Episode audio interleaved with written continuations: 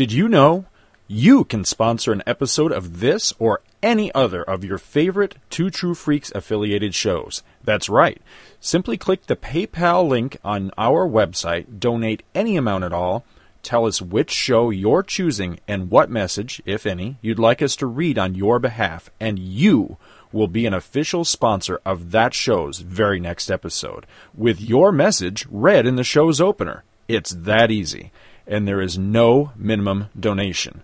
Be a show sponsor today.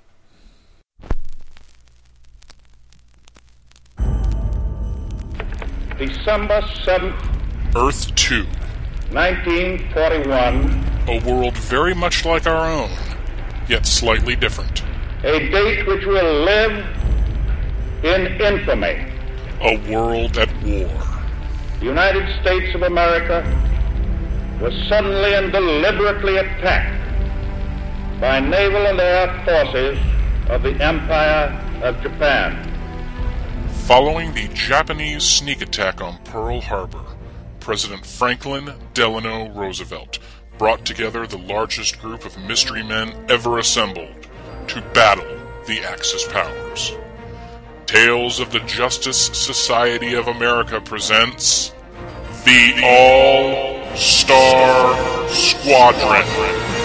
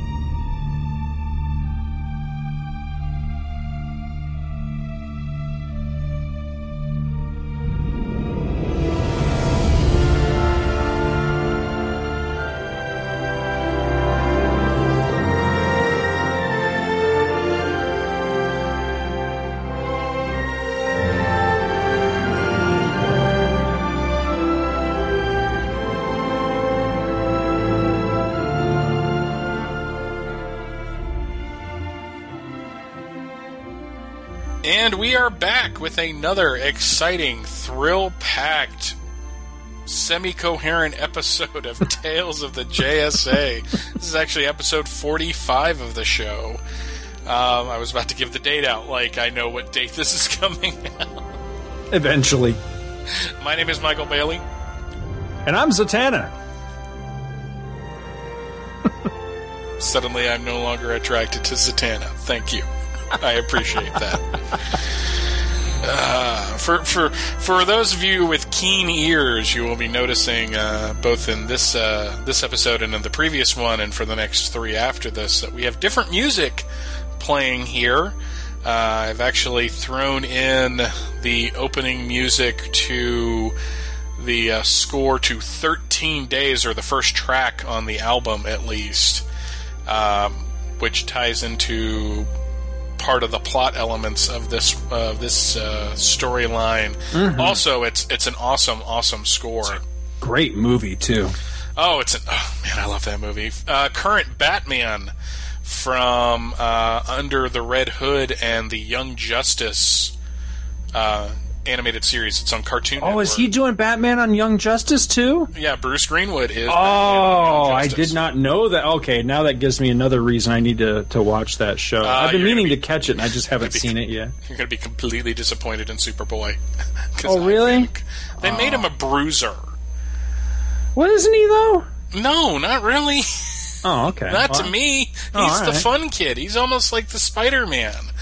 of uh, I'm just remembering Karl Kesel's work on the character mainly. Ah, okay. See, I, I never read a whole lot of that, despite my meaning to. I just never never made it to it.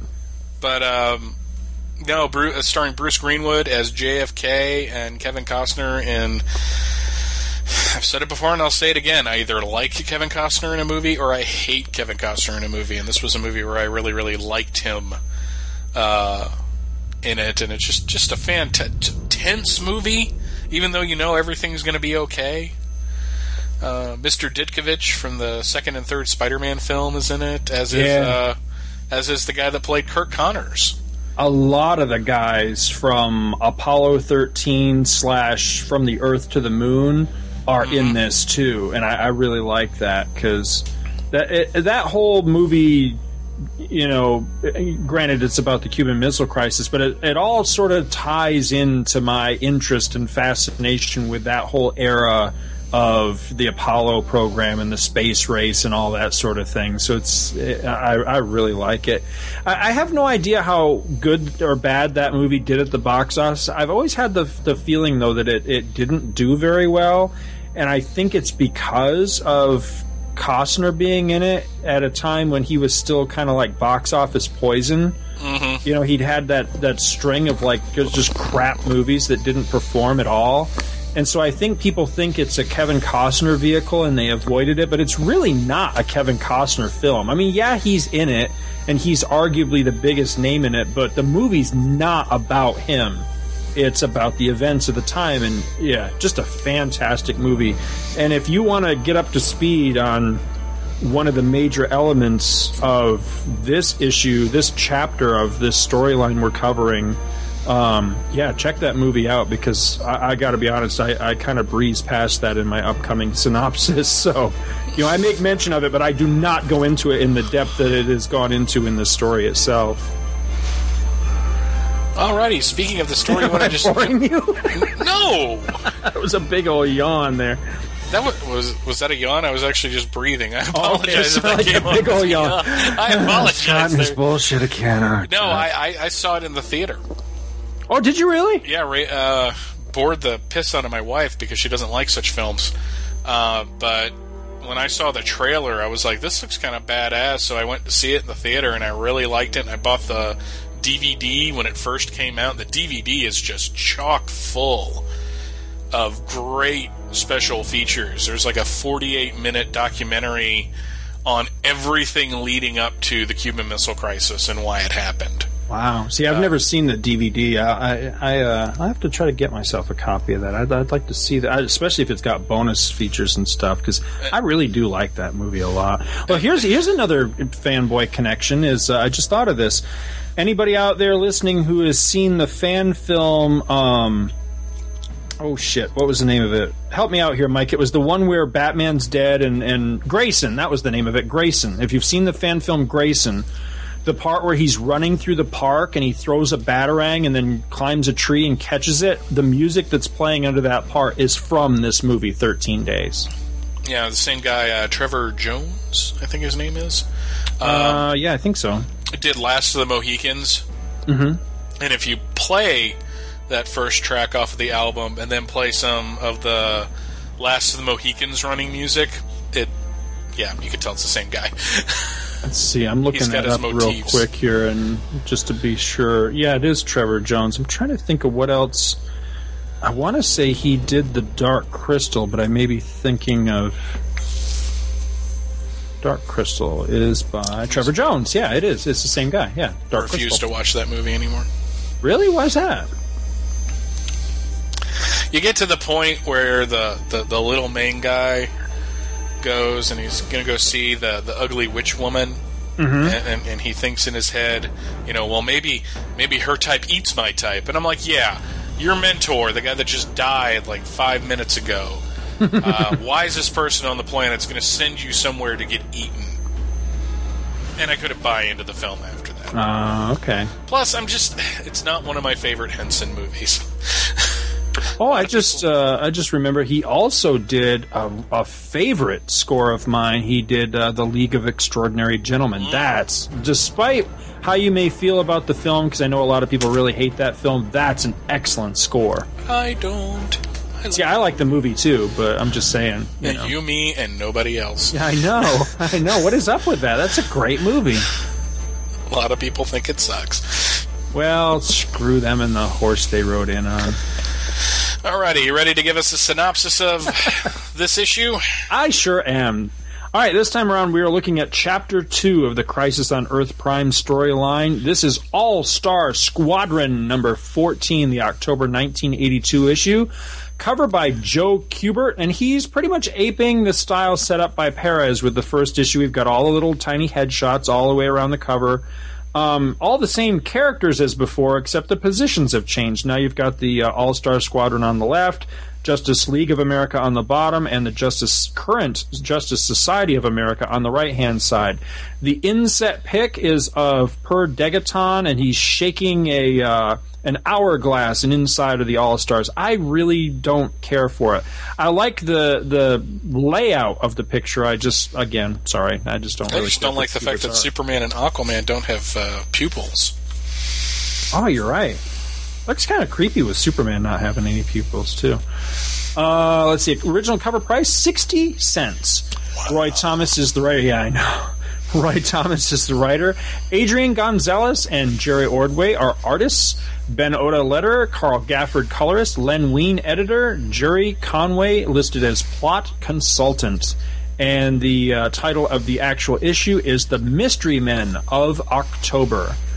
So our story starts not with the cliffhanger that we got last time with the All Stars uh, walking in on the JLA and the JSA headquarters, but rather with our man, the Flash, Phantom Lady, Green Lantern, Plastic Man, Johnny Quick, Wonder Woman, the Shining Knight, Liberty Bell, the Atom, Hawkman, and Robot Man, Sieg Heiling, and swearing fealty to Per Degaton. While a crowd of thousands watch, the despot calls from his throne, Let the games begin! and thrills to the sight of the All Stars battling each other, all gladiatorial arena style, to the death. The bloodthir- bloodthirsty crowd cheers them on until one voice cuts through the tumult that of Professor Z, telling the All Stars not to battle each other, but instead to take out their real foe. Stirred from their trance, the All Stars converge on Degaton, who panics, screaming that he won't be defeated, screaming, Not again! and screaming as he awakes. Yes, it has all been a nightmare. A very vivid nightmare that suddenly snaps the lowly lab assistant into full awareness. He remembers now his many battles and defeats at the hands of the JSA. Because of his gimmick and the nature of time travel, his defeats have meant that none of his schemes ever really happened. Thus, neither he nor his enemies have remembered any of it until now. Armed with this knowledge of past glories and failures, Degaton returns once again to Professor Z's lab and murders the scientist with no preamble at all, steals his time machine, and sets out to conquer the 40s by utilizing the weapons of the future, the 1980s. Traveling to 1982, Degaton encounters a slight pull, and upon arrival, uh, excuse me, and upon arrival, quickly discovers that while he has indeed reached the future, it isn't his future. This is Earth Prime, where the superheroes that have been the bane of his existence are merely comic book characters. Returning to his stolen time machine, he finds himself a victim of the time storm that he had encountered previously that sent him, or excuse me, that prevented him from traveling to the years just prior to Pearl Harbor Day. Slinging sideways through the uh, sp- time space continuum, the madman finds himself in the Dali esque dimension of limbo.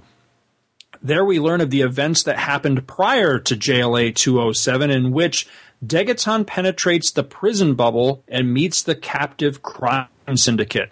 They instantly attack the time traveling tyrant, uh, but he's not as stupid as he appears and renders himself intangible. So the syndicators switch tactics and make all nice. All friends now, Degaton agrees to free the super fiends if they'll promise to do a little job for him in exchange. So later, aboard Degaton's version of the TARDIS, Ultraman finally clues us in as to the order of his appearances with a reference to his recent escape from and subsequent re-imprison- re-imprisonment in the Bubble in the pages of DC Comics Presents Annual Number One, a story that you can hear Mike and me discuss in Back to the Bins number 72, by the way. And he also mentions the recent adventures of three of the other syndicators in Secret Society of Supervillains, adventures that we have yet to cover, but I'd like to at some point. Degaton tells his reluctant partners about his latest dastardly plan. He has brought them all to Earth Prime, specifically to the year 1962, right in the heart of the Cuban Missile Crisis, in order to have his new playmates steal for him a whole shitload of nuclear missiles. Did I say nuclear or nuclear? You said nuclear. Nuclear. Okay. I have to I have to watch myself on that because when I was younger, I think I used to actually say nuclear, and I understand that that's uh, something that a lot of people like to uh, pick on these days. So I'm I'm conscious of that now. This is accomplished in short order with no hitches, after which the bad guys split, dooming that Earth to atomic destruction. Now armed with dozens of warheads, the pseudo Nazi sets course for home and the conquest of 1940s Earth 2. At that moment, the Syndicators silently attack, but again, Degaton isn't as stupid as he looks. He anticipated betrayal, and the super foes are hurled from this time space dimension and into the pages of the first chapter of this crossover, JLA number 207. Meanwhile, well, sorta, on Earth 2, the year is again 1942 as Johnny Quick, Liberty Bell, and Firebrand arrive back in good old New York City just in time to throw down with Magne- uh, the Magneto wannabe, Nuclear, the uh, magnetic marauder. this guy is oh, A tool. Yeah. So Johnny Quick, as usual, rushes into the fray and then finds himself completely outclassed and in a lot of trouble. Steel, or rather Commander Steel, and Robot Man show up to lend a hand, but thanks mainly to their metallic makeups, they bungle the job and Nuclear gets away. Embarrassed, Liberty Bell suggests the All Stars get off the street and holds an infor- and hold an informal meeting. Armed with the keys to the old JSA headquarters, Liberty Bell leads her new team into the meeting rooms and an unexpected encounter with the Justice League of America. And we're left with pretty much the same cliffhanger we had last time. So, uh, Well, before we get into the uh, personal notes, I guess I should say, we got Uh-huh. the uh, the notes from All Star Companion Volume Two. uh-huh. Uh, one is the title "The Mystery Men of October" is a play on the name "The Missiles of October." Of a historical docudrama made for TV in 1974, based on Robert F. Kennedy's book 13 Days, a memoir of the Cuban Missile Crisis. In the 1940s, before the term superhero was in wide usage, costume heroes were often referred to as mystery men Mystery men, yep. which I prefer. I always Yeah. kind of liked that in the post-crisis world where they weren't superheroes until Superman showed up.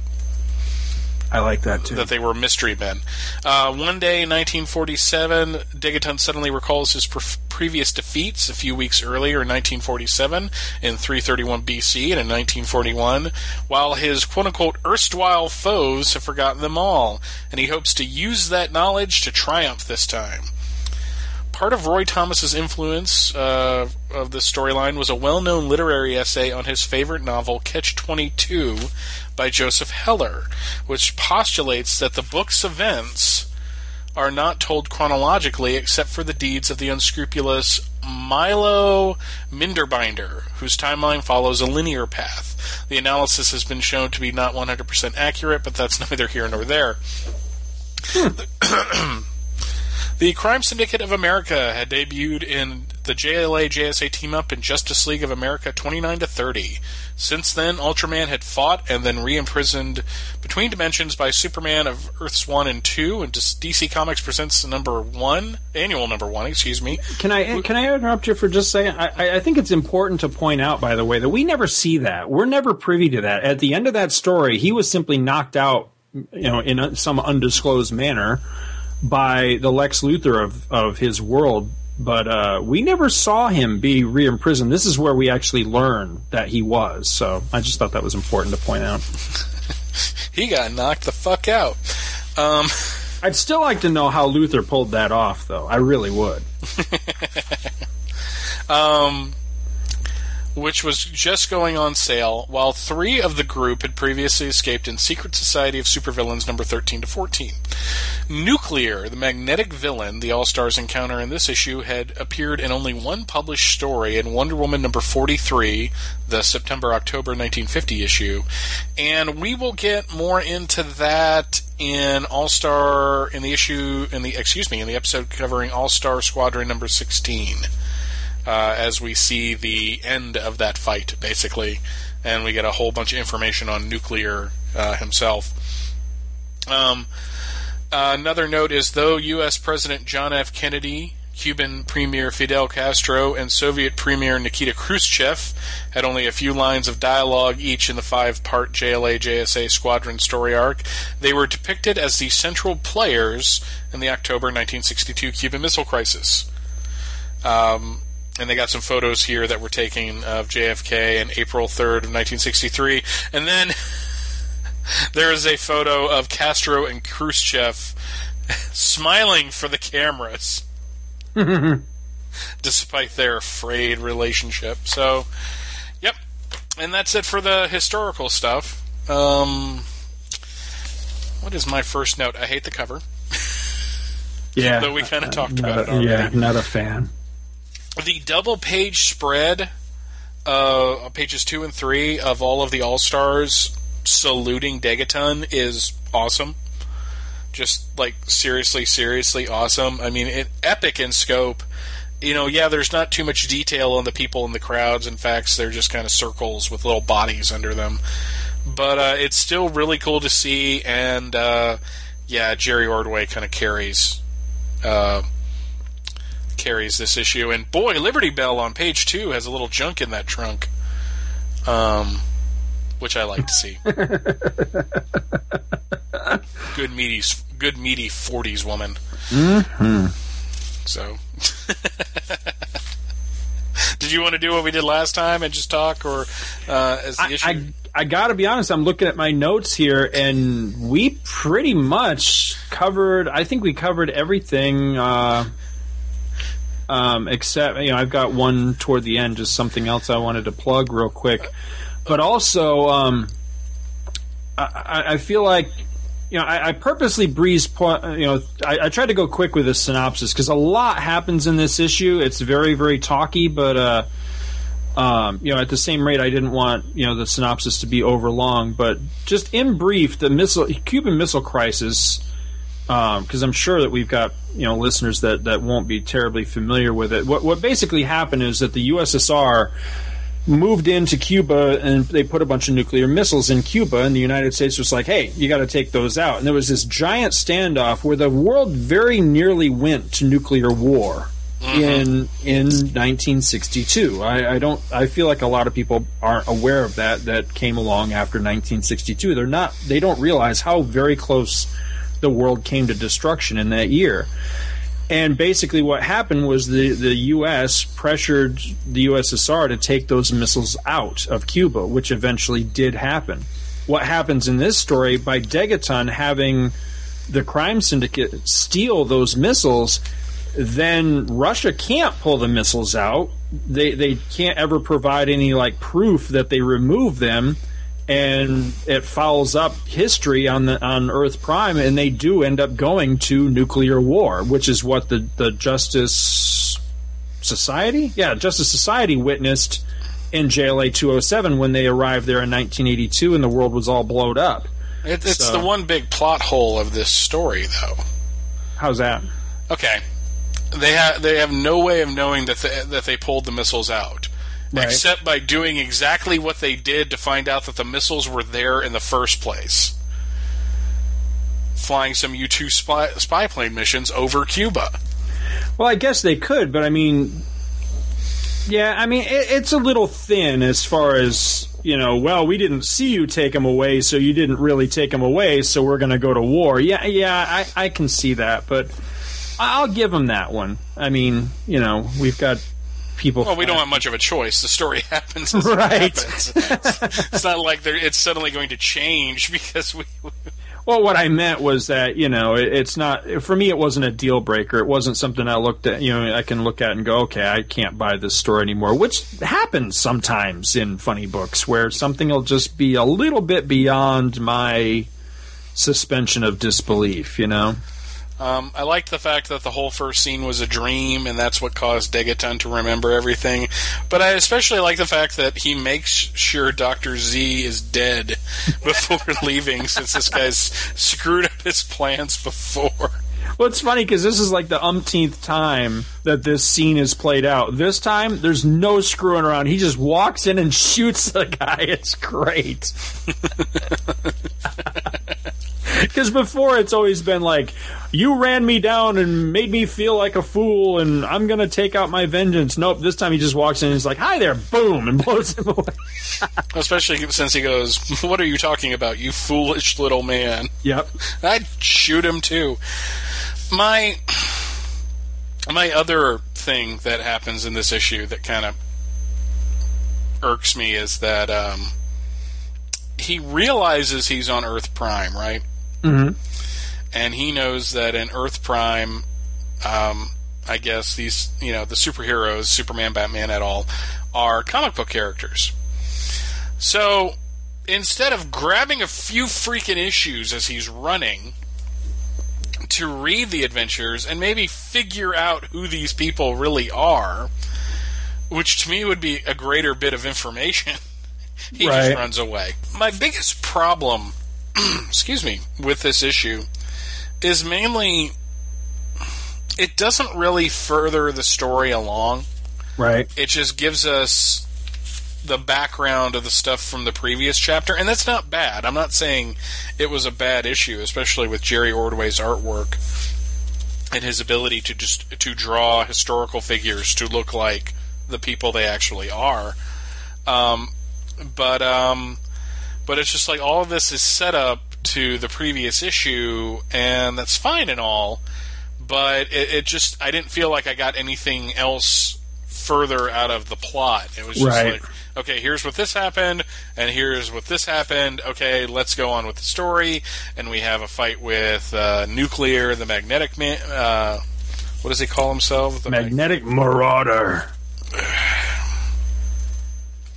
he he looks like the Golden Age Metallo, is what he looks like. Yes. Um, so it's a goofy damn costume, but still, they managed to sneak in some All Star moments, as in with the cast of All Star Squadron, you know, and the the artwork was pretty awesome.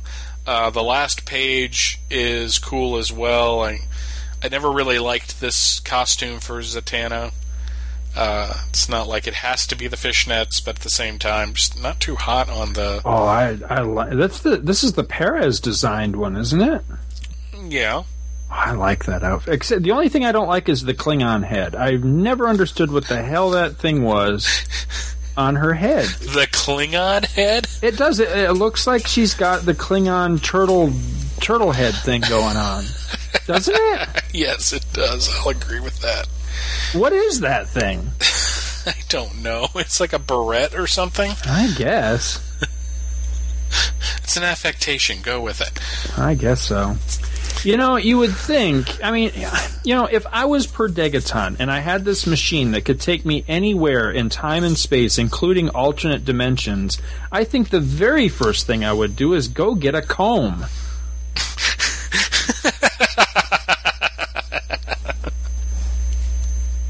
Are you saying that his hair is must? It, it's yeah, he's got that goofy Dick Grayson, Jason Todd thing with the. Actually, Peter Parker had it too. It, it's like the bad part down the middle, but then it's it's too shaggy or something. I don't know. Comb your damn hair, per Degaton. It's you know it's Not, not, let's go enough. to a time period where I could take over easily and. You know, now the JSA doesn't know about anything because this guy's gonna shoot me. I mean, yeah, he made the he had the error of going to Earth Prime, but damn, that would be like the best place to go take over during World War II because there's no superheroes. Right. Well, I was just yeah. I, I, felt like your point. I, I, unfortunately, got interrupted about the you know about him. Why didn't he grab some comics while he was there to learn more about his enemy? But also, that was my first thought: is why don't you take over this planet? You know, especially after you know he he leaves he goes and he picks up and makes good with the with the crime syndicate. They're his new buddies. He has them pull this heist. Why didn't he just go well shit i'll take over this one. There's no superman here you know? But no what does he do? He goes you know and he, he decides he's going to mess around with the two planets that do have you know not only superman but a bunch of other heroes. It's like come on dude. How stupid are you but uh, I do I do like the fact that the guy behind the newsstand isn't is only concerned that he's kind of acting crazy, not that he's dressed weirdly. yeah, he's he's got this like pseudo Nazi outfit on, and I, I, I, mean, sure, if this is Atlanta Labor Day weekend, no one would give him a second thought because they would just assume he was in town for Dragon Con. But what year is this? This is eighty two, right? Yeah, it's eighty two. Well, what is with the? All right, Okay, page eight.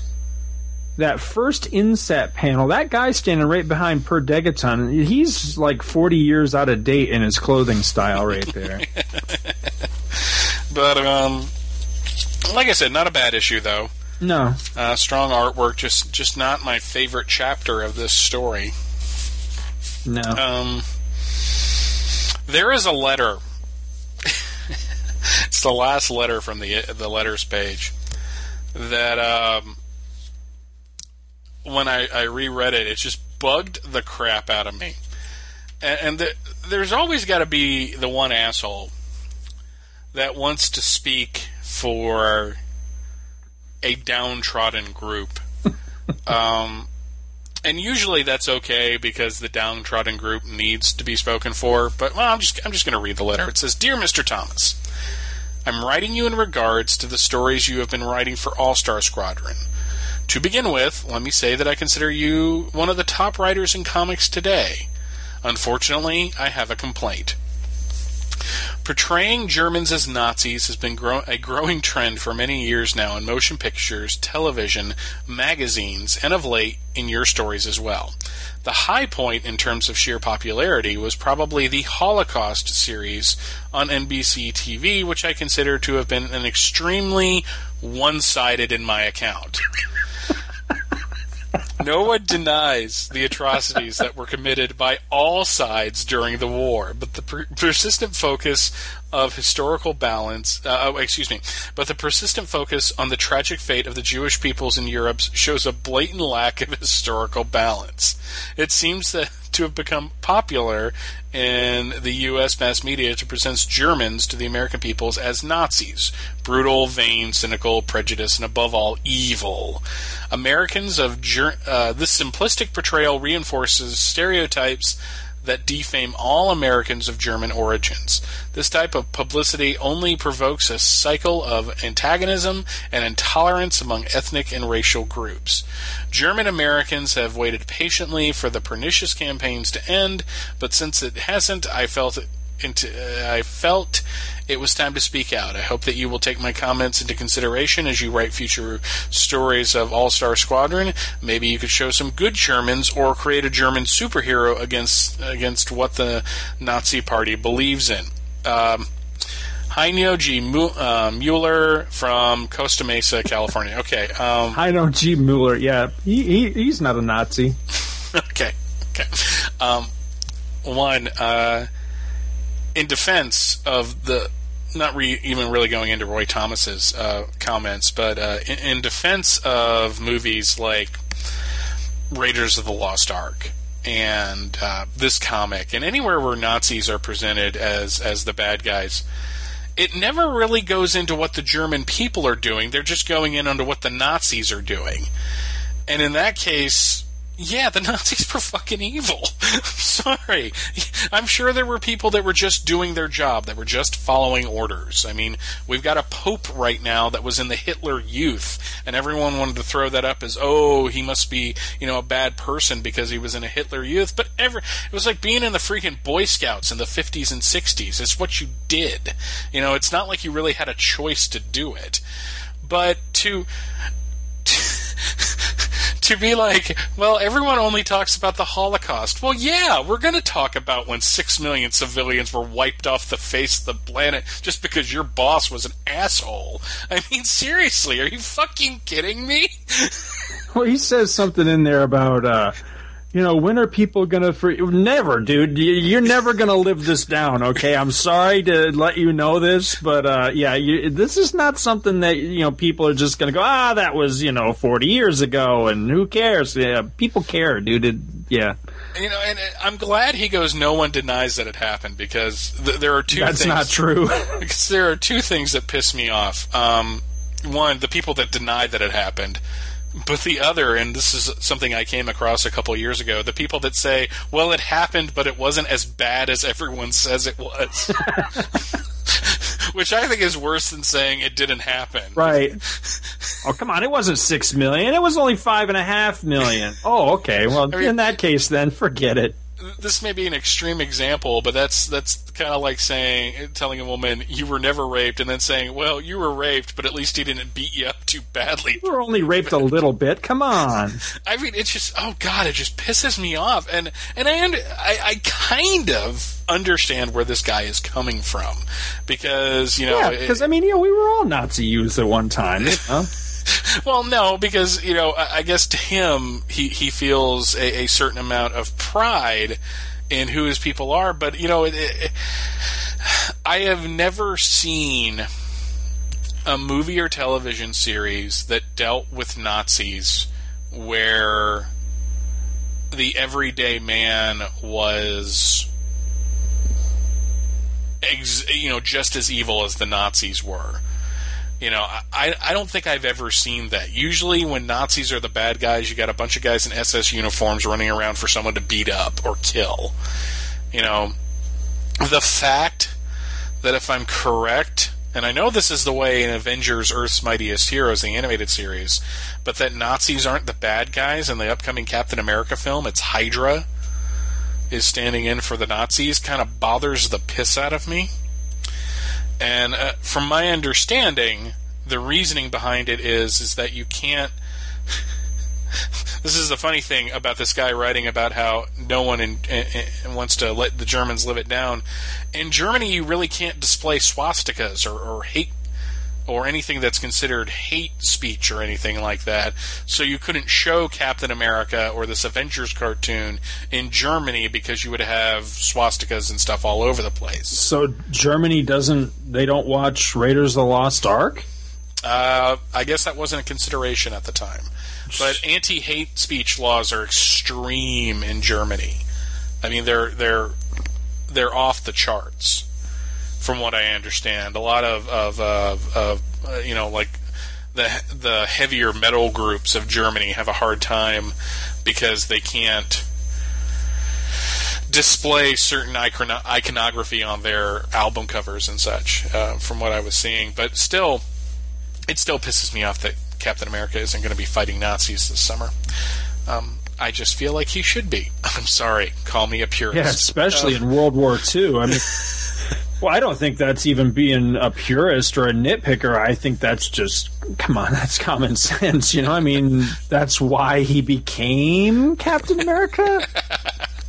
but um, but I'm glad they printed this letter because it shows okay, at least they're they're trying to show the other side, but still, it's just the, the whole thing is just completely wrong-headed. And it just when I read it, I was like, literally throughout the entire letter, I'm saying out loud, "Are you fucking kidding me?" Right? Are you fucking kidding me? This guy would have a legitimate beef if All Star Squadron took place in 1982 and, and all Germans were Nazis. But come on, it's a period piece that takes place in World War II. The you know there were Nazis. You know how stupid is this guy?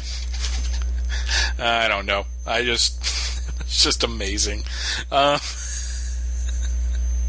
I just like his name because his name totally sounds like you'd look him up in a history book and there he'd be in his Nazi uniform. You know, it's just Though uh, Roy Thomas's response to this was, "It's always been our intention to do precisely what the last sentence of your letter suggests, uh, Heino, but only at some still indefinite future date. Post-democratic Germans, at least in Germany proper, had little outlet for either their voices or their actions in the period covered in All Star Squadrons. Still, we feel."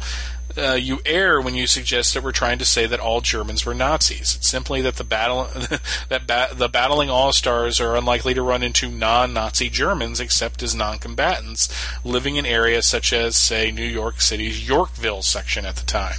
And while that is in the offing as well, it may not be for some issues yet.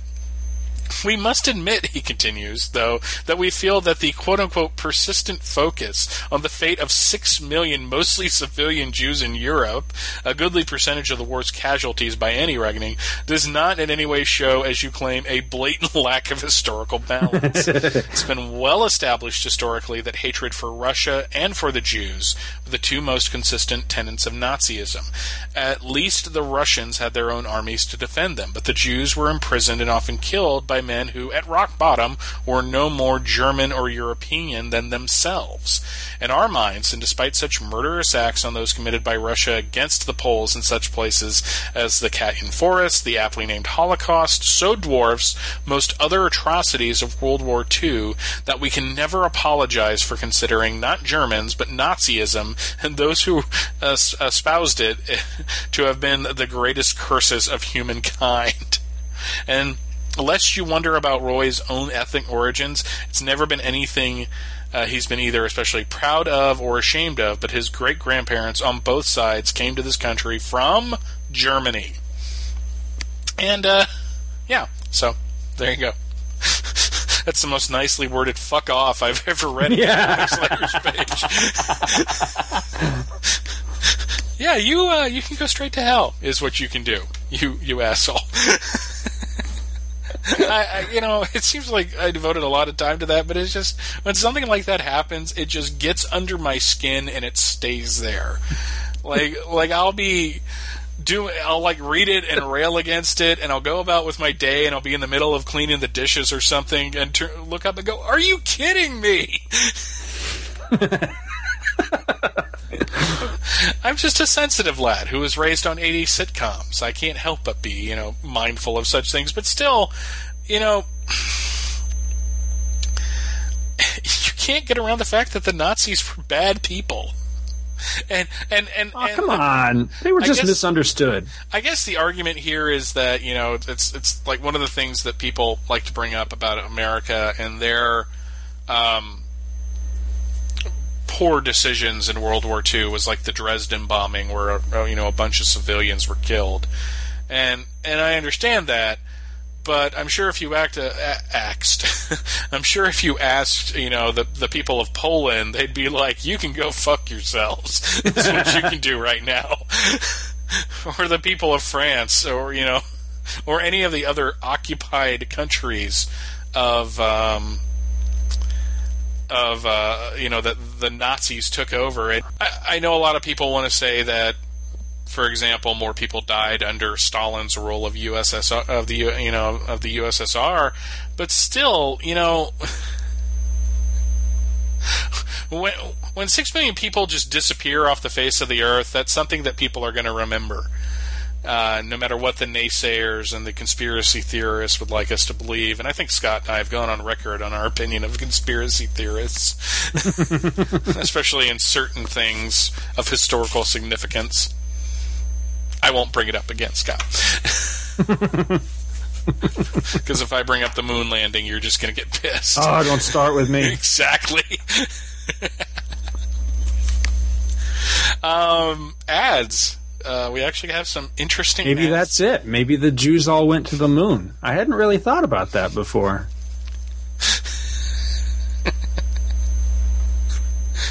I'd hate to be the asshole that believes that neither happened. So his worldview must suck. We're gonna get emails on this section, but I don't really care. It's I don't feel bad about insulting Nazis. I'm sorry. No, I, I mean, come on. They're the bad guys.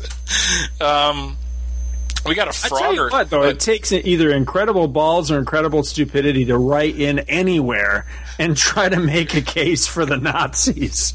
you know, to, to, I to try, it you know, to basically speak up and say, hey, "Come on, they weren't so bad," you know.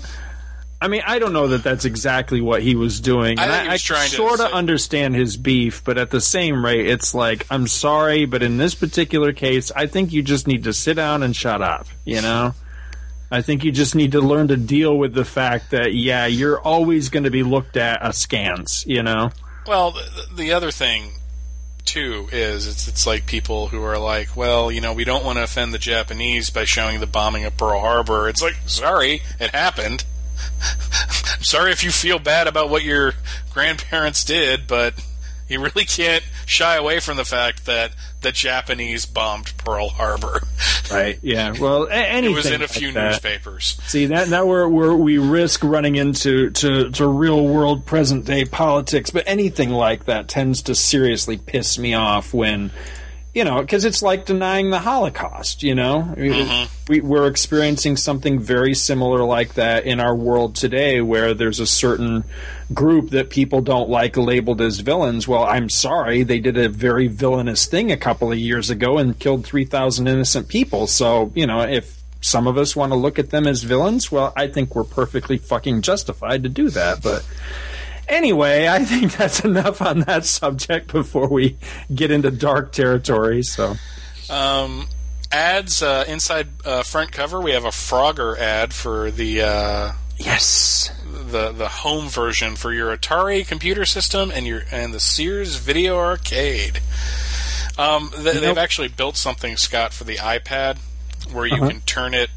Uh, instead of looking at it horizontally, you turn it up vertically, and you put it in a little stand, and you can play old school arcade games. Oh, that would be sweet. I, I love I love taking modern technology and playing things. Making it totally retro. Yeah, I know. Uh, we got a bubblegum ad. Well, going back to this frog. Oh, ad I'm sorry. for a minute. Um, when, when I was a kid, still living in upstate New York, I lived in a tiny little town. It was literally one of those, like, you know, blink and you miss it towns. And uh, our next door, well, actually, they were our neighbors across the street. Very sweet elderly couple. They were the Burtons. And uh, I'm not sure how old they were at the time, but to me as a kid, they they seemed ancient. You know, I mean, they were elderly. They were really up there. And I remember Mrs. Burton, Evelyn Burton. Here was this little old lady, and and you know, most little old ladies I ever knew that were, you know, if they had any sort of addiction, it was like crocheting or something, or watching their their stories on the television. Nope, her addiction, Frogger she was totally addicted to Atari Frogger, and so as I, when I came across this ad, it just it, it, it brought back fond memories, but also made me a little sad because she, she's she's been gone now for a number of years. But I remember going over to her house and. She would actually loan me video games from time to time, you know. So I had this elderly, sweet little old lady across the street loaning me video games. That's where I got addicted to like Yar's Revenge. I loved that game, but Well- she would not give up Frogger. She would not loan out that game. there and that was the last time period you're going to find that kind of thing too of the of the older of the elderly person into the modern technology because you know I, one of the facets of my job is that I sell computers and I sit there and and and and, and I'm going to say this not to offend any of our uh, listeners who may be up there in years, but 90% of the old people that come into the store look at the computers like they're freaking magic or something. Like, ooh, look at the pretty displays. It's like, like, like there's no scientific principles behind what's going on on the screen. It just happens. But every once in a while, you get a get an older guy that was there when you know, like the the Altair was coming out in '76. You know, the first personal computer that was nothing but a box with dip switches. that you flip the switches in a certain row, and that was the binary code that made the computer light up, the little box light up in a certain way. Right. You know, kind of bizarre for us now, but back then it was just like, oh my god, you know, to the people that were into uh, into such things. But yeah, there was there was always at least one elderly person that like bought an Atari in the 80s or, or like later in the late 80s and the early 90s who had a Nintendo that loved to sit there and watch it. It's like my my grandfather, my my uh, both of my grandfathers are dead, but my dad's dad uh, loved the VCR. Like from the moment it came out, he taped movies all the time. Whereas I'm sure most of his contemporaries were like, "What is this magic box?" So, Right. but yeah, I, I'm always fascinated by hearing stories like that, where like like you got the woman who, like you said, would would you know like should be like my grandmother, um, my my dad's mom, who was making Cabbage Patch dolls in the early '80s.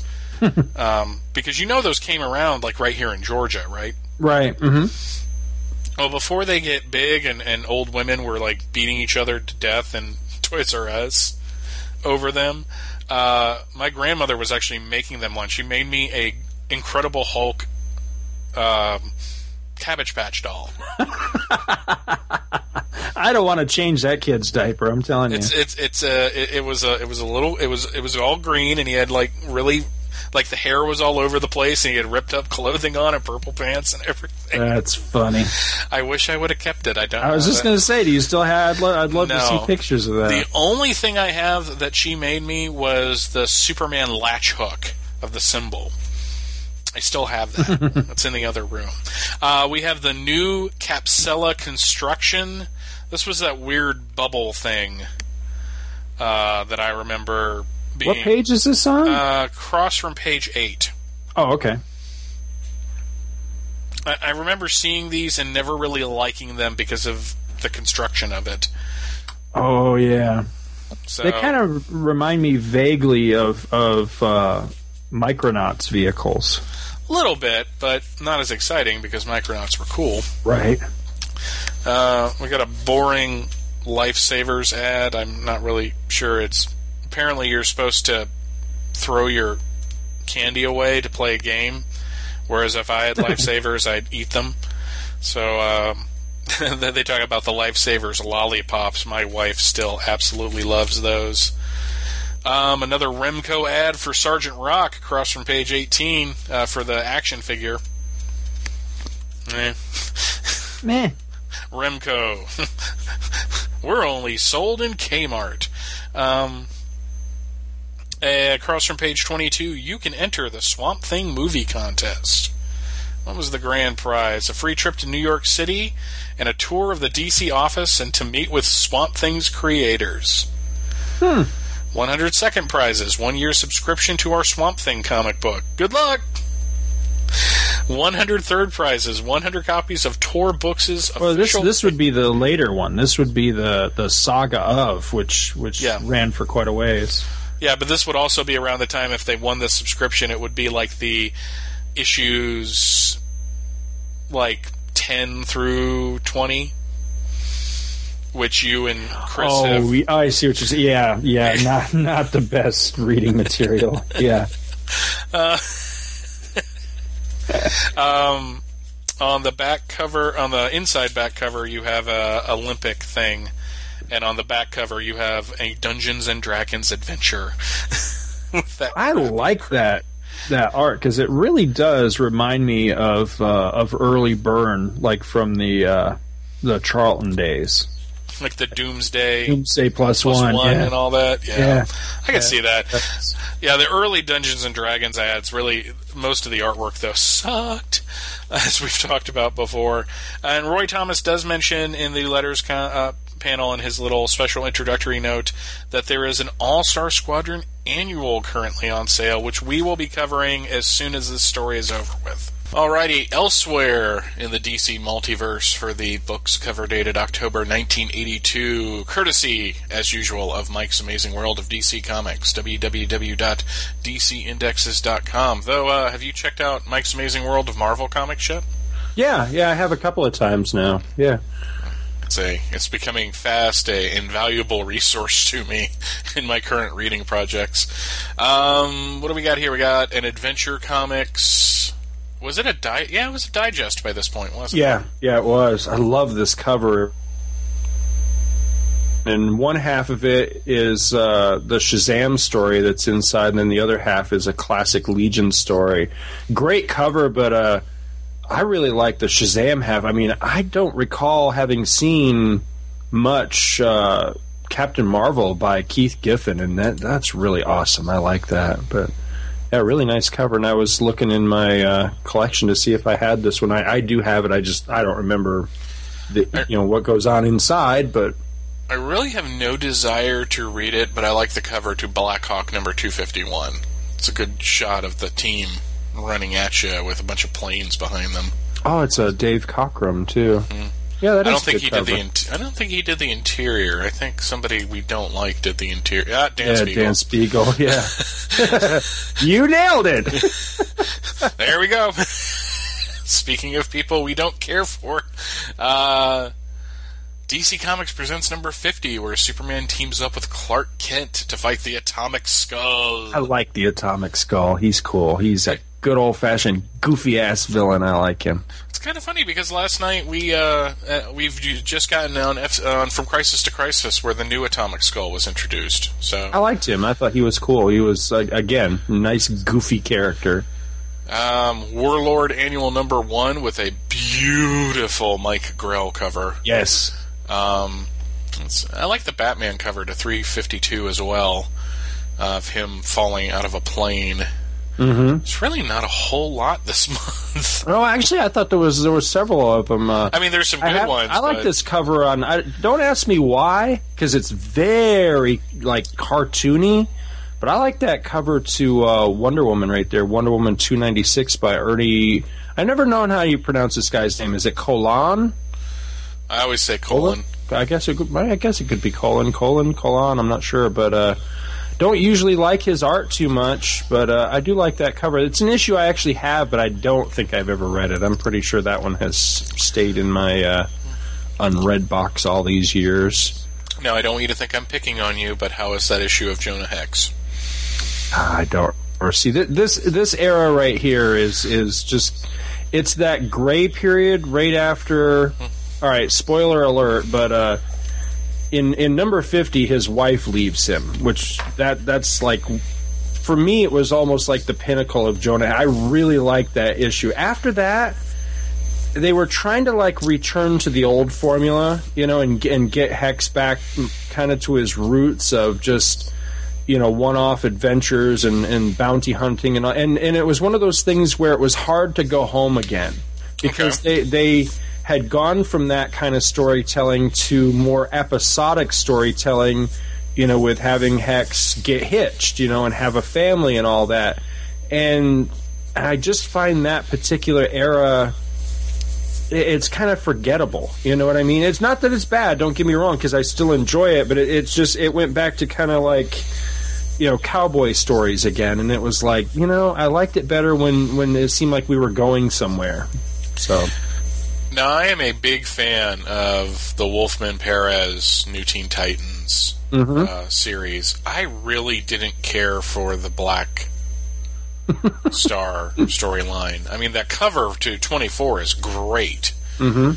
But I just didn't really care for them going off into space and fighting the Gordanians. And see, I've been waiting to talk about this. I've been waiting to make it to this because I knew it was coming up. Um, you know, in this segment, this was my introduction to the Wolfman and Perez New Titans. This issue. of course. And I think I picked it up for two reasons. For well, actually, for three reasons. Because for one, gorgeous cover. I love yes, uh, Perez's Robin.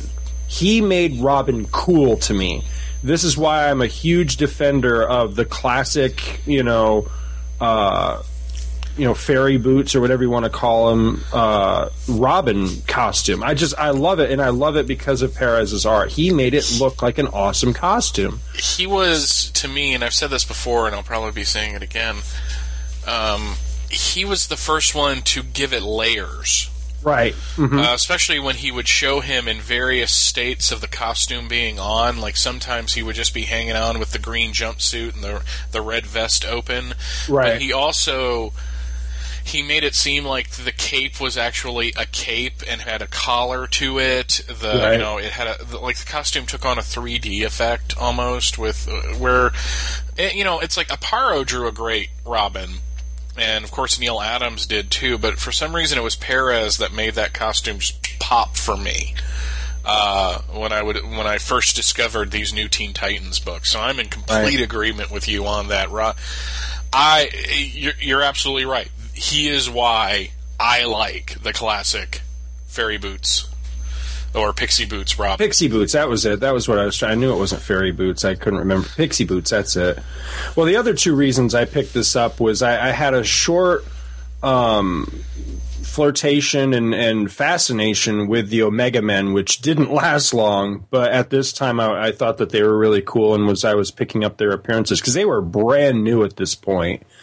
And also, most important reason, you open this book up, and very first page, Superman by George Perez, which was still a novelty at that time. You know, he hadn't done a whole lot of Superman, and uh, this was also loosely tied in. You know, there's no like banner, you know, advertising it or anything but it was tied directly into the Superman story that was going on at that time in Action Comics, where Superman had been halved. He'd been split into two physical beings, both of them with half of his powers.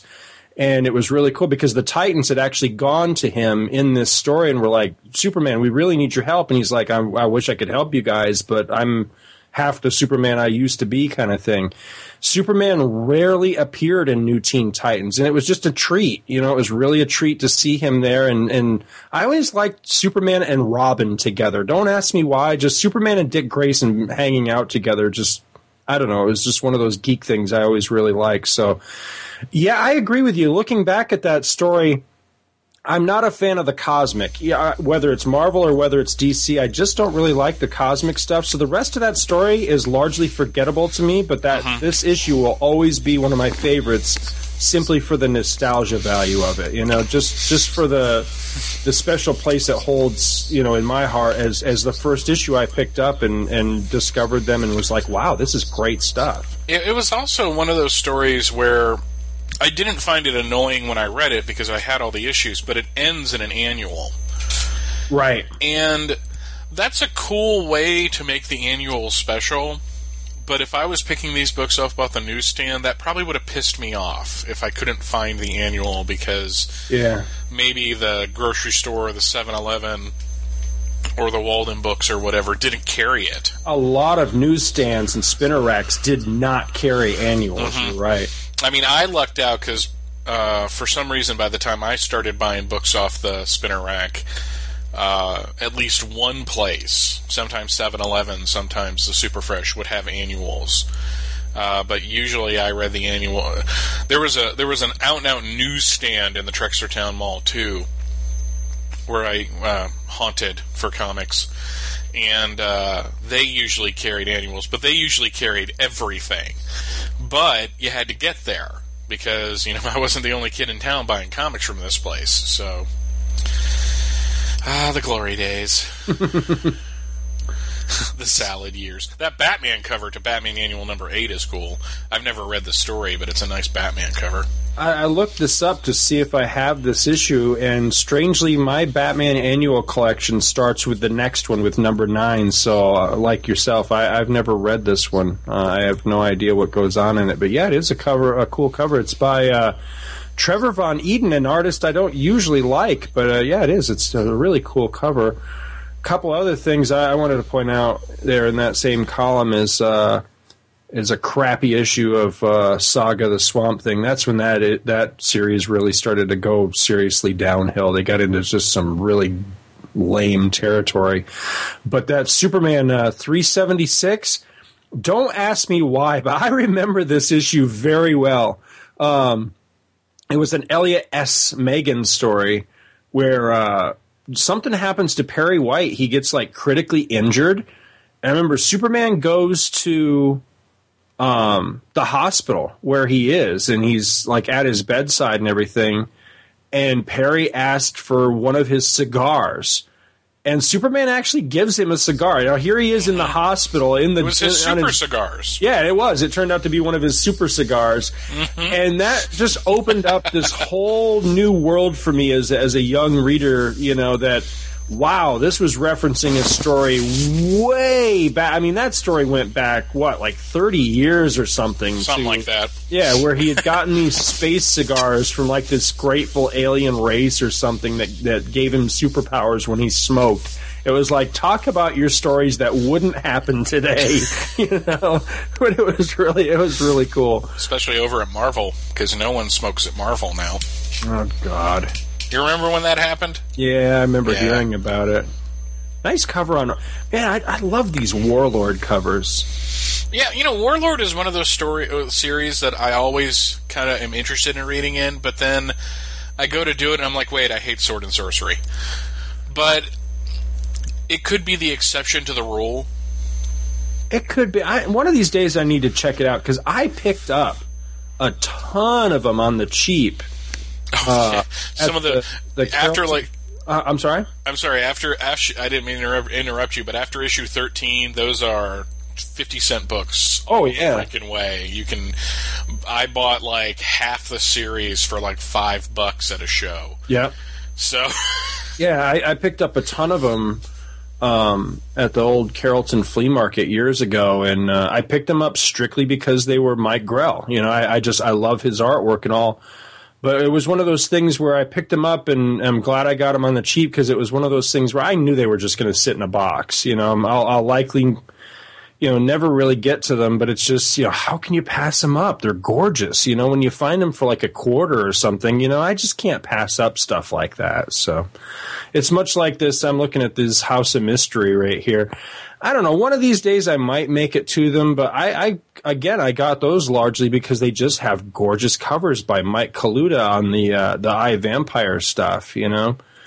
And, uh, I, I read one of those issues. I think it was the first I Vampire story in House of Mystery for uh, a Back to the Bins. I mean, it was okay. I remember that. but it wasn't one of those ones where I was going to be like, okay, you know, I got to read the rest. It was like, nah, you know. Oh, it, it, it, I remember you talking about it, describing the plot, and me going, "Why isn't the CW like doing a series about this?" Right? Yeah. I mean, seriously, that you know, it would do well. You cast some like pretty, pretty boy lead into it, and you have the basis of the story. But you know, might might work out at least as like a TV movie. It had to be better than that Lone Ranger film they put out years ago. I never did see that. I heard it was terrible, though. I'm, I'm actually, I'm quite worried about the, the Disney one that's going to be coming out soon. I'm, I'm nervous as hell about that one because I, I like the Lone Ranger. I would, I would consider myself a fan, although I have to admit, you know, I'm, I'm like a fair weather fan. I don't know a lot about him. It's not like I followed him religiously or anything. He's just one of those characters I think is, is interesting, you know. But uh, yeah, yeah. I mean, have you been to a bookstore lately? I mean, they have a, a, a section now that rivals the the manga section for these, you know, these young girl fantasy vampire books. I mean, it, it- there's a zillion of them. It's like, why is DC not cashing in? Uh, yeah, you know something like I Vampire and, and riding that wave of young girls being fascinated by vampires. I just I don't get it. May they'll probably do like Marvel used to do, and they'll they'll do it just as the fad is just about over. All of a sudden, they'll release a book about it. You know. I, I, I'm going to tangent us just for a second to give you some good news on the manga war front. Um, as many people who listen to this show and other shows that Scott and I are on, they know that we don't really care for manga. Uh, we don't begrudge anyone liking it. But I think the one thing that sticks in both of our craws is that the manga section usually takes up like three quarters of the store. Right. Well, I went into the Books a Million couple weeks ago to pick up a calendar for Rachel, and half the manga section was gone. in, it, in its place, nothing but Star Wars stuff. Awesome. I figured that'd make you happy. It does. It makes me very happy. It's it, it's it's like there was a war between manga and Star Wars, and, and Star Wars, you know, like came in like you know Sherman burning Atlanta. and did all that. So yeah, that was uh, that was funny as hell. I love this cover to Green Lantern 157 because it features my favorite big-headed freak, Hector Hammond, on it. That's, that's Who's going to be in the movie? Oh, that's right. I forgot about that. Yeah. I don't know. I you know, I'll, I'll have to wait and hear things about that. But from what I've seen so far, not particularly impressed with the uh, with the Green Lantern movie. But you never know. I mean, I do like me some Hector Hammond, so might have to check that out. I like this Keith Giffen World's Finest Yeah. cover with the composite Superman. And I always figured Batman would be pretty pissed that he was called the composite Superman. Wait a second. I'm half of this guy. Yeah, I know. Well, you know that was this is what I remember this being one of those great disappointment comics where you look at the cover and you're like, "Oh my god, this is awesome!" It's it's the Legion of Superheroes by Giffen. You know, at the time when they were, you know, they were a big shit. Cover of World's Finest battling a giant composite Superman, and then you open it up, and I think it's like George Tuska on the art, and I was like, nah. Let me see Ah, he's not that got. bad. Yeah, I mean, he's all right, I guess. But what else we got here? Uh, that's about well. There's that Action Comics 536. Again, I, I stress people should really seek this out and read it. It's a good storyline. I really like that storyline. It, it guest stars the Omega Men, and it does that little cute cover trick that was popular in the 70s and 80s, where you would have the heads of some of the characters, in this case, the uh, Primus and couple other members of the Omega Men, whose names escape me, are watching the action on the rest of the cover. Isn't the big dumb guy? His name was like Brute or something like Uh, Something that. like that. Yeah, Yeah. The Omega Man, I have an entire run of the series. I don't know if I'm ever going to read it. Simply because DC Cosmic really doesn't interest me beyond Green Lantern.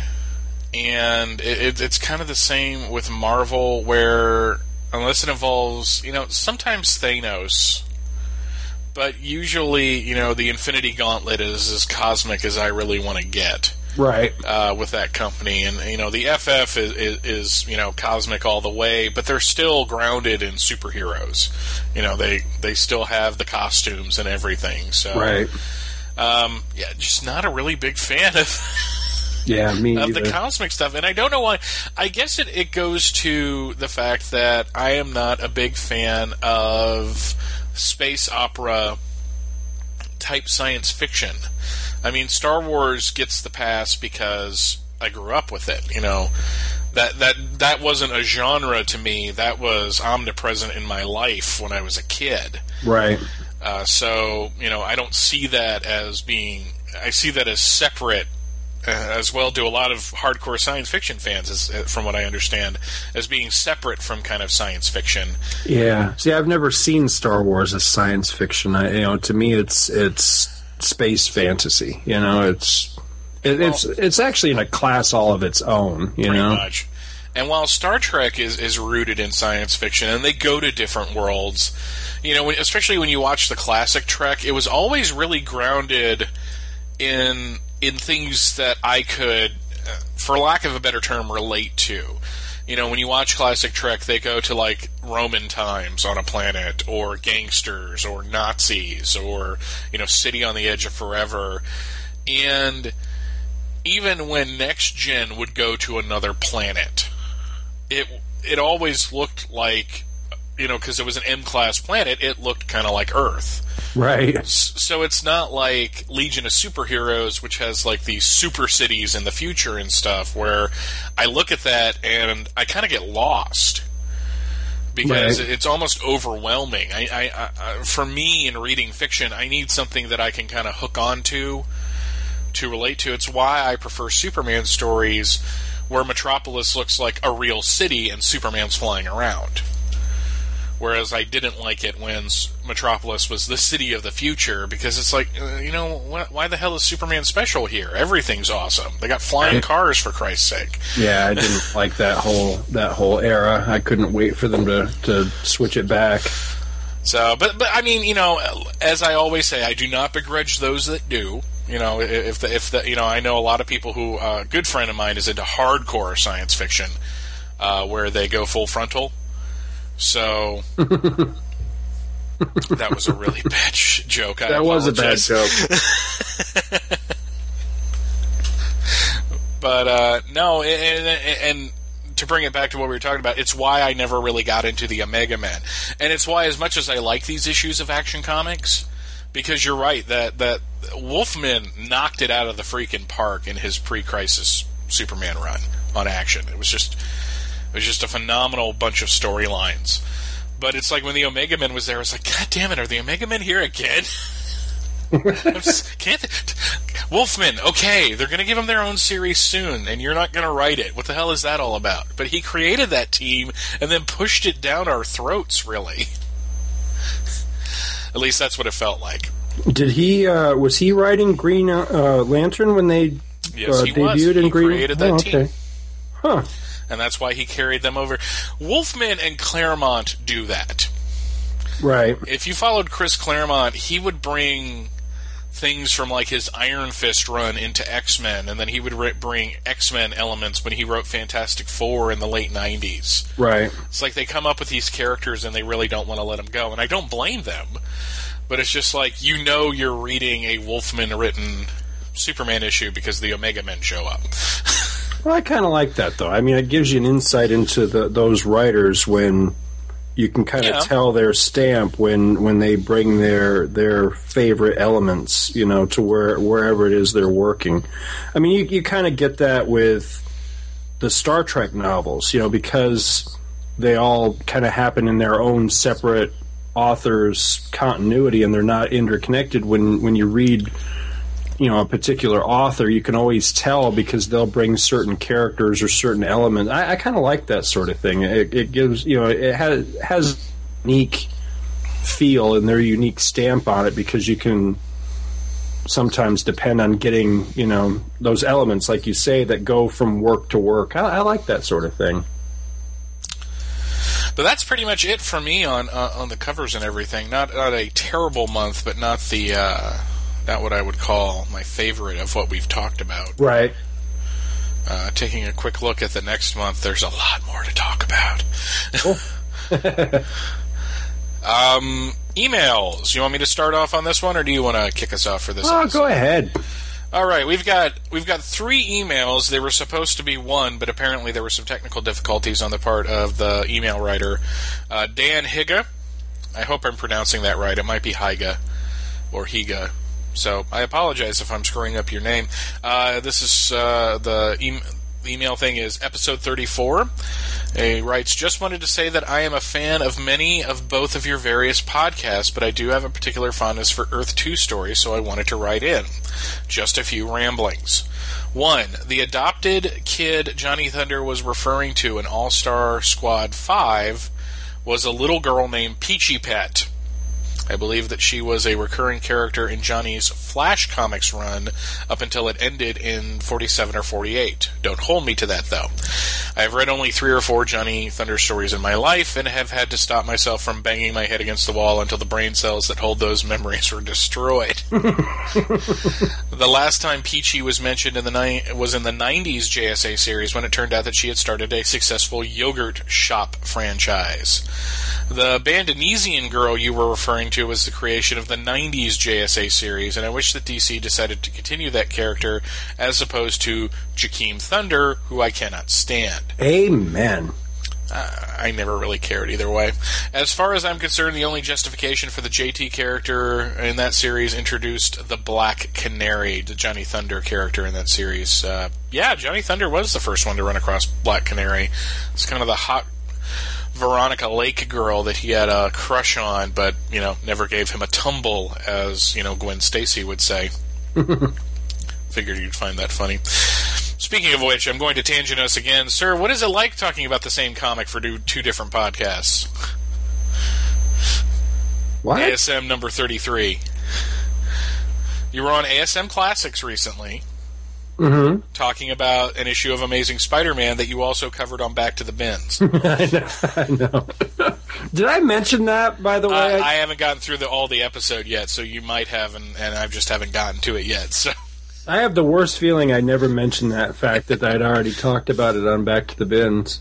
because I remember when you bought that issue, you were all excited. Um, Uh, two, uh, uh, David continues. There is, to my knowledge, only one team team up of the Earth One and Earth Two Superman.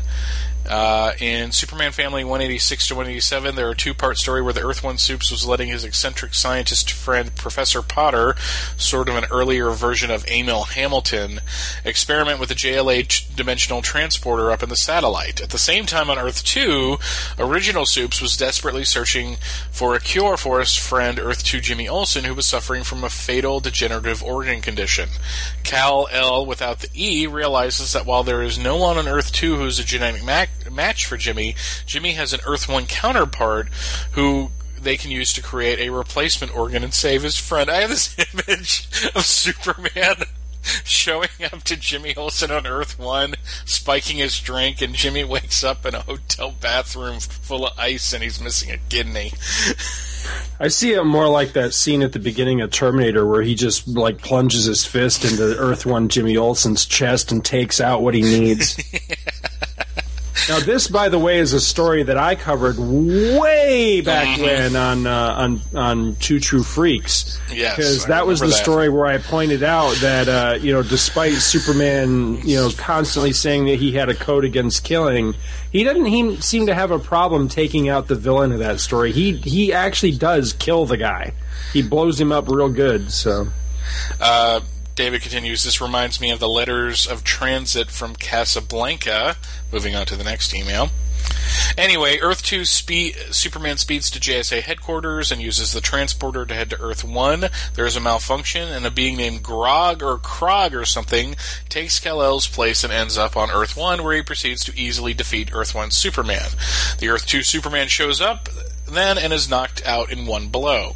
Kal-El and Kal-El are at a loss as what to do until Professor Potter, being a genius, decides that the only thing to do is to use the transporter to temporarily merge the counterpart into one giant Superman. Once this is done, Superman 1 and 2 has 30 minutes to stop Grog before they explode. Turns out Grog is more powerful, so Kal-El decides that Grog has too much power, so the only way to beat him is to lead Grog out to the Grand Canyon while constantly hitting them with their heat vision until he explodes. There is no mention of Superman Earth's one's code against killing. I know Kal-El has one two. Uh, the Earth one, Earth two Superman has one too, but I always thought that he was more pragmatic Kryptonian, and the Earth suffered no damage from the uncontained open air explosion of an alien more powerful than two Supermen.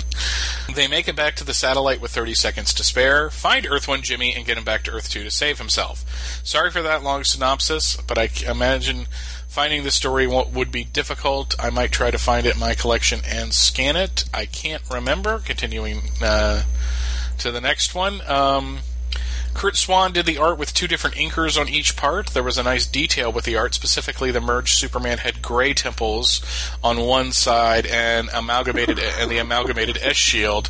There was also a Firestorm fi- type internal dialogue where the Earth Two uh, Superman was called by the the Kal El of Earth One, and Kal El was called Superman. This was also before it was decided that Superman had different cape lengths. Story also stated that the counterparts had equal power before DC editorial mandated that every two Earth Two hero was inferior in power and skill to an Earth One counterpart. A fun story, if flawed. The cover of the second part has, I believe, a fantastic Jose, Lu- Jose Luis Garcia Lopez cover. Yes, it does. But that wasn't the only team up because we covered DC Comics Annual Number One, or DC Comics Presents Annual Number One on Back to the Bins recently, Yep. or several months ago. Three, the Earth One and Earth Two Batman never met. Earth Two Bruce had a cameo in an early team up, but only stayed on Earth Two and only participated ac- actively in the nonsensical Earth S crossover. The closest uh, meeting ever came was in Brave and the Bold number 200. It is ridiculous that in adventures where Johnny Thunder and Robin met their duplicates, Batman was never allowed. Well, you know, really, what were they going to do? Stare at each other? Fight. I don't know. I you know I, I guess it just never even occurred to me, but I think I think he's right because I can't think of a time where they were in the same story together. I mean, hey, how, what's it like to have your parents uh, killed in front of you. Dressed up like a bat too. Wow, we have so much in common. I'm actually kind of glad it didn't happen because for some reason I, I can see the same thing playing out with those two that kind of sort of played out with Earth One and Earth Two Superman in some story. I think it was that DC Comics Presents annual where super, you know Earth Two Superman was like, you know, you really ought to lo- you know settle down and marry your Lois Lane and all. I can almost see that happening. You know, you really With- ought to. You really ought to marry that Catwoman. Yeah, yeah, Really? yeah. Really? Can I nail your daughter? Um, it's not technically incest. Um, number four, the people of Gotham knew their Batman was dead because Doctor Fate was able to heal the damage Vox did to reality, but made a few alterations in that reality. People saw both Bruce Wayne and Batman die in the final battle, and there were even separate bodies for burial. Five, when you were looking at the Alan Scott 70s Green Lanterns adventures, did anyone notice that he looked younger than Hal? In fact, Alan never showed his age until Infinity Incorporated. Always wondered about that. Uh, It is kind of odd. He kind of looks a little older in the story we're going to be covering in next episode. Mm-hmm. But uh, six, how do you decide which stories to review? The ones that don't suck. I was wondering if you would look at some of the early individual team ups between counterparts from the 60s. I would think that the Krona Green Lantern story should be done, which you bought a copy of at a flea market uh, about a year or so back. Yep. Uh, you can probably ignore the rest of the GL team ups as the only thing that thing to uh, recommend to them is the Gil Kane art, though I do enjoy the idea of Sinestro possessing Doiby Dickle's cab and the story where Alan Scott gets fed up with the human race, commands his ring to remove all evil from Earth, and transports every person from Earth 2 to an uninhabited desert on Earth 1. Funny. See, I, I, you know, we continue to get this question, and it just, I, I guess somehow we we've just failed in in properly stating our mandate. I think the whole reason we started with All Star Fifty Eight was that.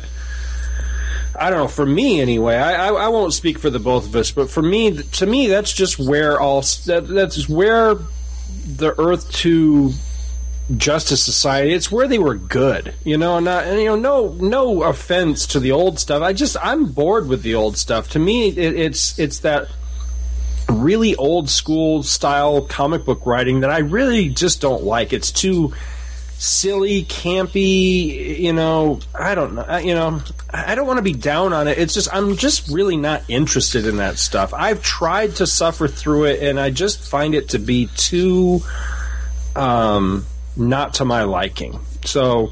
I, I Well- just, you know, my fascination with the JSA started with All Star '58, you know, or, or that era anyway. You know, Well, it's it's where, like we've talked about before, it's it's where Earth Two was first explored more than hey, the JSA is from this planet. Let's have three panels where we show two Earths next to each other and the counterparts on either side. right. Uh, you know, it's where they started playing with concepts like, you know, Dick Grayson is an ambassador to Africa, which is different from Earth One, where Bruce Wayne married Catwoman, where Clark Kent married Lois Lane, and it's not that those stories are bad, but I'm kind of like you when.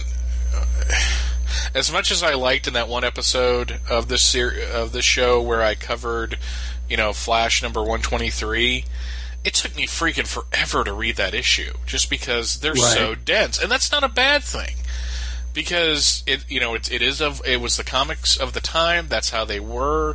That's why people complain these days that it takes five seconds to read you know an issue of DC or Marvel, uh, a book from one of them. It, but to me, things like you, things only got interesting starting at fifty eight and we're on track with All Star Squadron right now, and to deviate from that to discuss solo stories uh, or Right. things like that, it, it, it kind of distracts from what's going on. We're covering Justice League over the next couple of issues, I mean episodes, but that's because they tie into each other, Right. and we do have plans to keep up with that tradition to when we get to the JLA JSA crossover to talk about it, but at the same time, that's still kind of on point with the Justice Society and All Star Squadron. Right.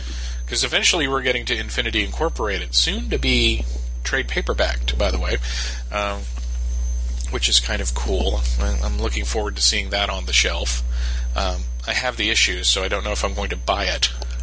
I mean, you know, we we've tried a couple of times now. We we've had I guess, in all fairness, you'd have to describe them as failed attempts. We've had a couple of failed attempts to, you know, reach out to some of that peripheral stuff, and in most cases, you know, the the reason it didn't work, the reason we ended up dropping the segments is, you know, either the stuff wasn't very good, or it just felt like it was detracting from the main focus of the show, or whatever. You know, there were there were various reasons. I think that we're trying very hard to stay on point and you know, for my own interest, my own, you know, when I listen to a show, I will gladly sacrifice authoritative podcasts for entertaining podcasts.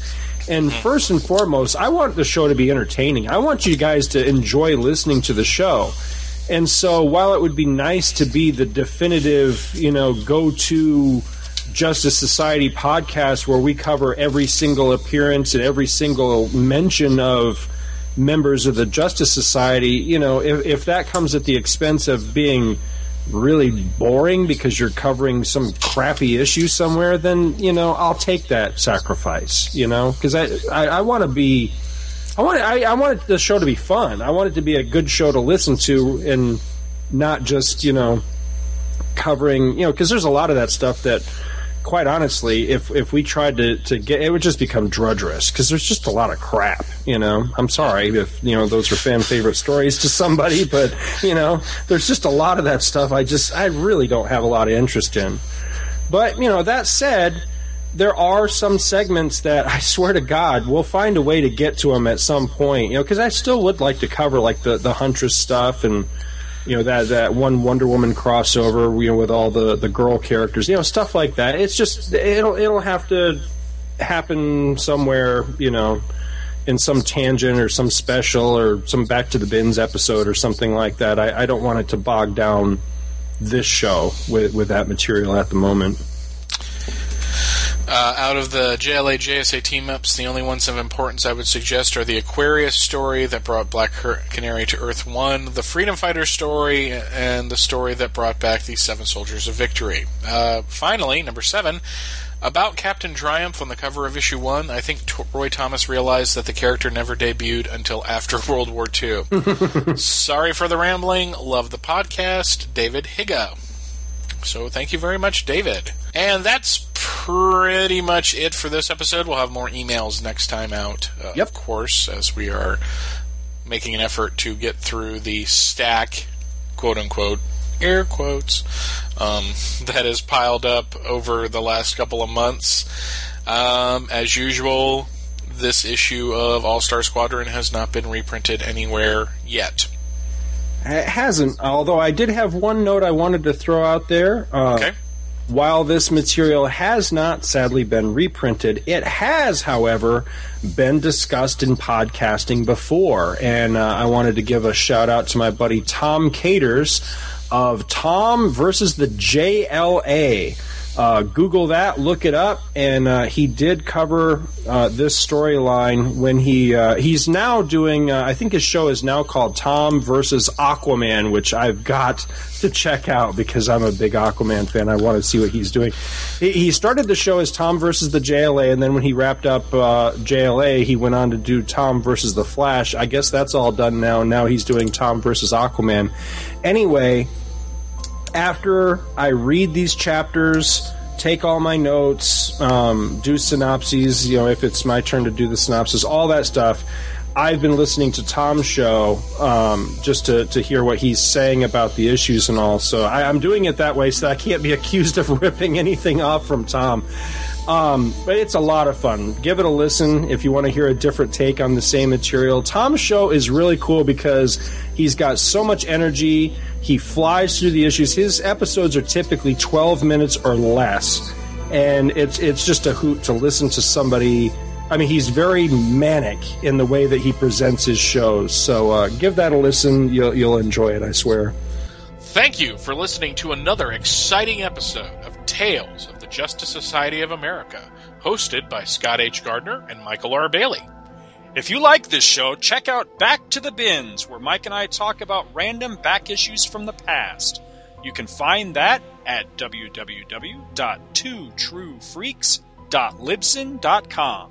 Scott has another podcast that he hosts with his childhood friend and former personal masseuse and fry cook to Oprah Winfrey, Chris Honeywell called Two True Freaks, which, like Tales and Back to the Bins, can be found at www.twotruefreaks.libsyn.com. Mike has a few other podcasts that he either hosts or co-hosts because he loves the sound of his own voice as well. The first is Views from the Long Box, which is Mike's solo show and can be found at www.viewsfromthelongbox.com.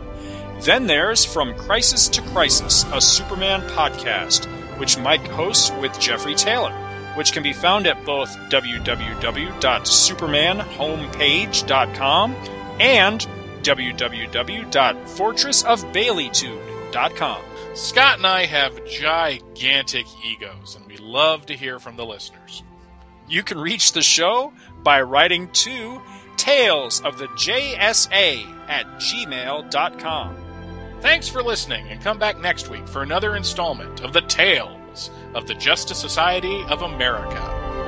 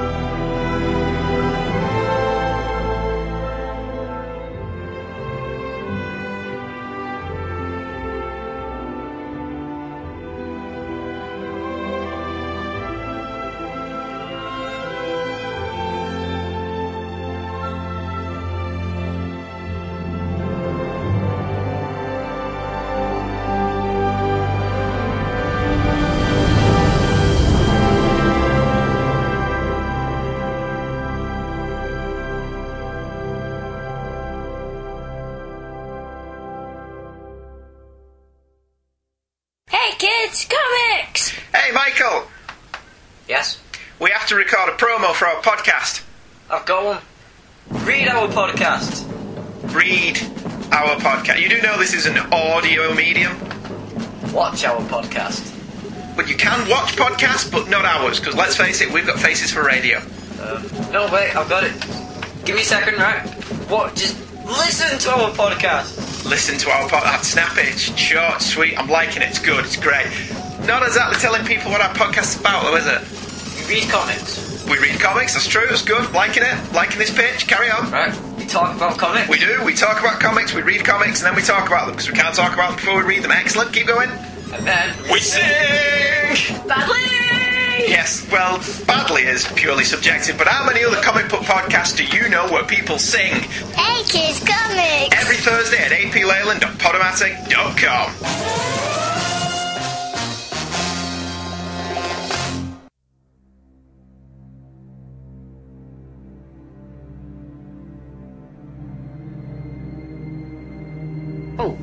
let's get this show on the road, gang.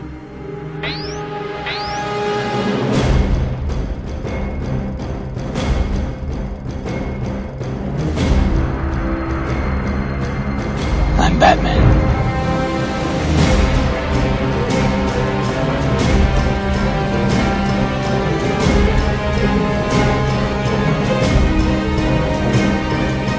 This looks like a job for Superman.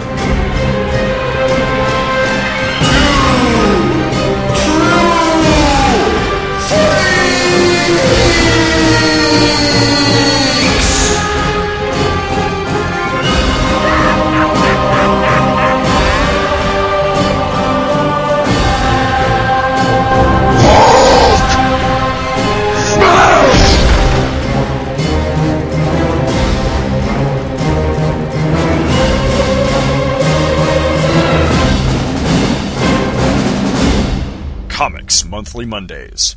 Available the third Monday of every month at twotruefreaks.libsyn.com. July 1963. The Marvel Age of Comics was dawning. First came the rise of the Fantastic Four. Then came the Incredible Hulk, followed by the Amazing Spider Man and the Mighty Thor. But the Marvel Age was about to give way to the Age of the Atom, and nothing would be the same. Was the world ready for the strangest superheroes of all? The X Men? On June 3rd, you can go to the movie theater and see the evolution of the X-Men, or you can listen to Xavier's podcast for gifted youngsters, an X-Men podcast, and see how it really began. It's the Merry Marvel Mutants, Cyclops, Marvel Girl, the Angel, the Beast, Iceman, and their mentor, Professor Xavier, from the beginning, issue by issue. Every two weeks, join J. David Weeder and Michael Bailey as they follow the X-Men saga from the creation to the first class and beyond. Gasp at the tyranny of Magneto, stand in the awe of the Brotherhood of Evil Mutants, marvel at the mystery of the Vanisher, and cower at the sight of the Submariner. All for the first time, panel by panel. On June 3rd, prepare for the Children of the Atom at xavierspodcast.blogspot.com.